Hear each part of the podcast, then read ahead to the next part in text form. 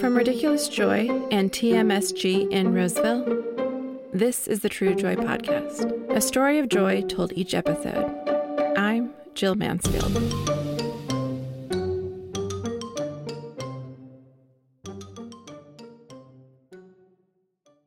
We've been following the case of missing joy, but we're also digging into the true crime obsession we seem to have as a culture. At first glance, it probably doesn't feel like those two topics go together. But I'm really starting to believe there's something there we need to pay attention to. And while I don't believe that one caused the other, there's a connection I'm trying to piece together to help me understand how we got here. This place that seems so incredibly joy deficient. As we enter into this third episode, I found myself questioning the true crime label. Or maybe I'm just reconsidering what I have considered true crime. I've avoided murder podcasts for so long, I overlooked other stories that don't qualify as such. Murder isn't the only crime featured in these stories, but it seems to get a lot of the attention. Over the past 18 months, it feels like the docu-series popularity has grown. We've had everything from Tiger King to Tiger Woods, and honestly, it's been a wild ride to witness from afar. Someone in my household has watched more than a few of these series. I will tell you that I'm a little more open to watching the sports themed stories than any of the others, but I have been known to put my headphones on, work on something else, and ignore what's on the TV because it's just not my jam. I have also left the room when I just can't take the sadness or evil of humanity.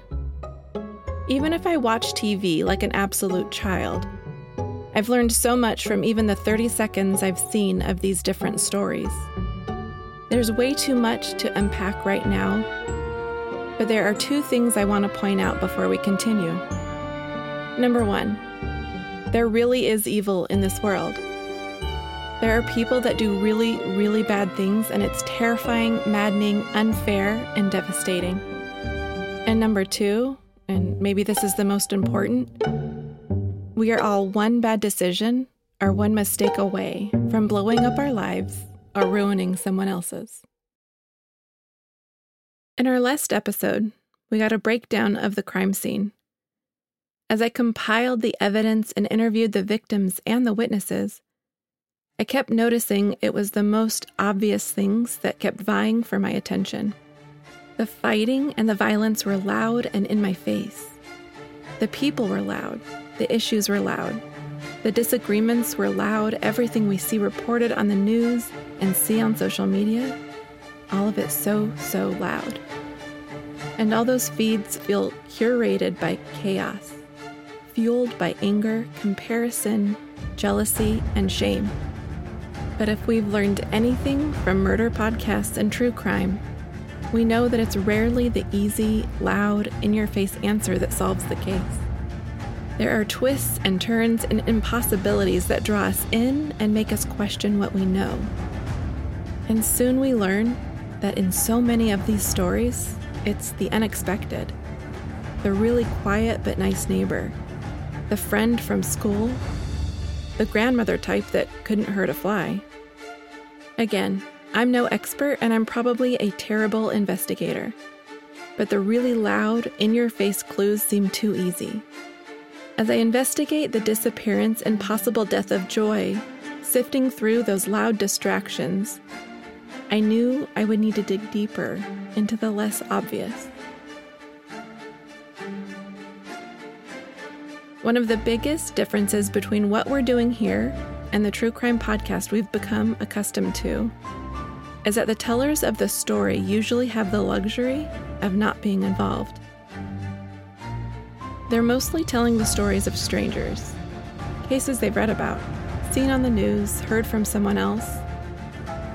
I would imagine, although I don't know for sure, that they can separate their lives from the story of murder and true crime story that they're telling. I can't.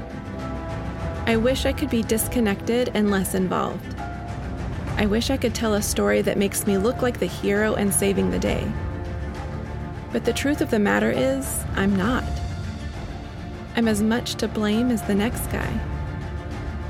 So if we're all on trial, I'm gonna need to go first. I usually don't mind going first, but this is actually really difficult. That's me. I asked my sister to interview me because I wanted to, well, flip the script a little. I wanted to talk about this in a less polished and edited way. That might sound weird, but I was pretty sure it was the only way to do it. I feel like joy has been, I guess, sort of a fixture in my life for, I don't know, as long as I can remember. I I wish I could remember my first memory of joy, but I just, I don't know, I guess I just feel like it was always there, which I do realize is a very lucky thing to say. I just wish that I had been paying more attention. But I think that's why this case feels so personal to me because I, I don't know, I guess joy just means so much to me. I can't let it go.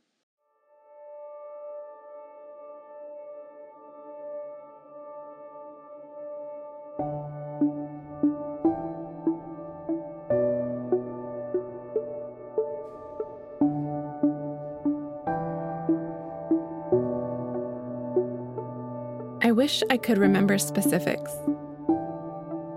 I have been lucky enough to have the thread of joy woven throughout my life, but I'm not sure I could give you dates, places, and information that would be helpful in our search. There are the obvious ones like birthdays and holidays and family events. I could mention days in Disneyland where the childlike and child friendly atmosphere lets joy thrive.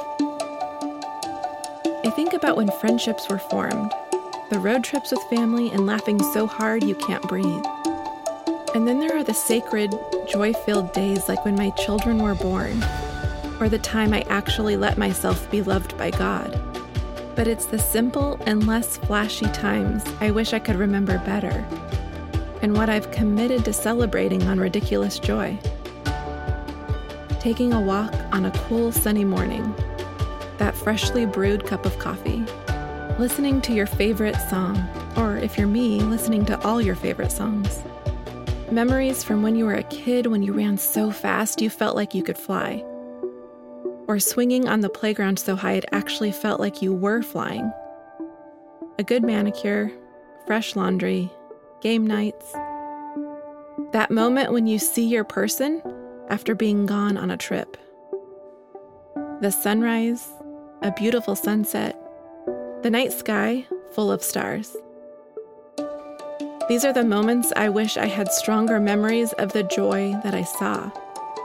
I wish I had held tighter to those. I wish I hadn't taken them for granted. I guess it's like any relationship where it's easy to get caught up in the day to day. When life gets busy and you don't make time for the other person, and then all of a sudden it's been way too long without seeing them. But it's when that relationship is missing in your life, you realize how much it meant to you. And joy is like that friend who's always there. The friend who lets you be exactly who you are. The feeling of being safe and loved. Who's even there in the darkest hours. I mean, did I even know joy before if it was so easy to miss it being gone? I don't know how to come to terms with the fact that I let something happen to joy. I became complacent. I don't think I ever stopped caring, but I stopped noticing.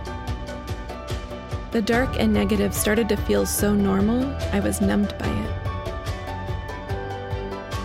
I let myself be lulled to sleep and inaction with the low hum of intolerance and discontent.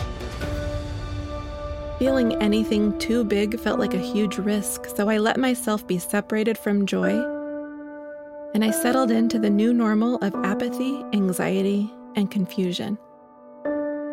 I lost sight of joy. I didn't say anything because, well, I'm not sure why. I think mostly because it took so long for me to notice that something had happened, I felt embarrassed by the time I did. And then I didn't even know how to come clean. I just knew that something was wrong. I knew joy was missing. And I had to come face to face with the fact that I had something to do with it. It's me. I did it. I did nothing to stop the death of joy.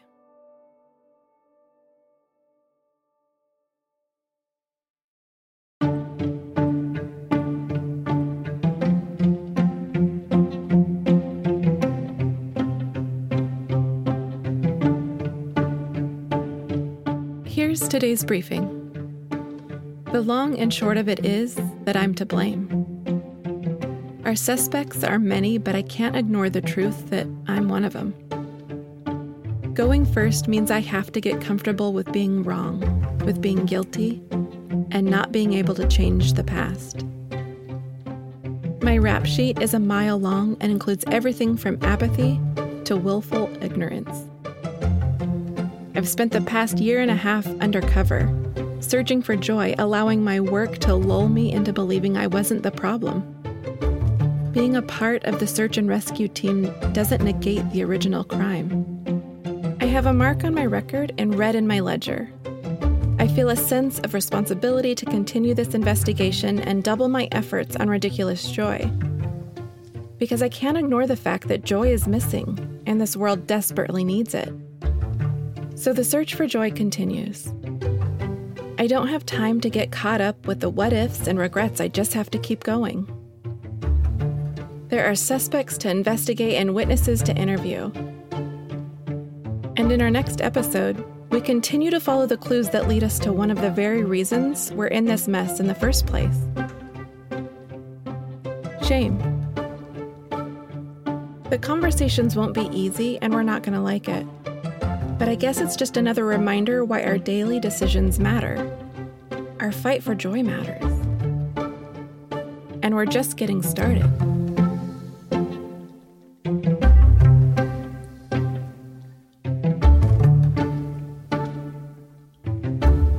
See you in two weeks.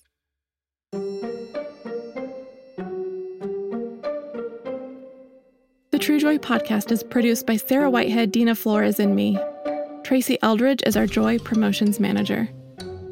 The man I'm married to is our Production and Operations Manager. Paisley the dog is our Editorial Advisor. Editing, done by me. Fact checking, loosely done by me. A special thanks to my daughters, Paige and Abby, my family and friends, and the Ridiculous Joy community, who are also my family and friends. True Joy Podcast is a production of Ridiculous Joy and TMSG Roseville.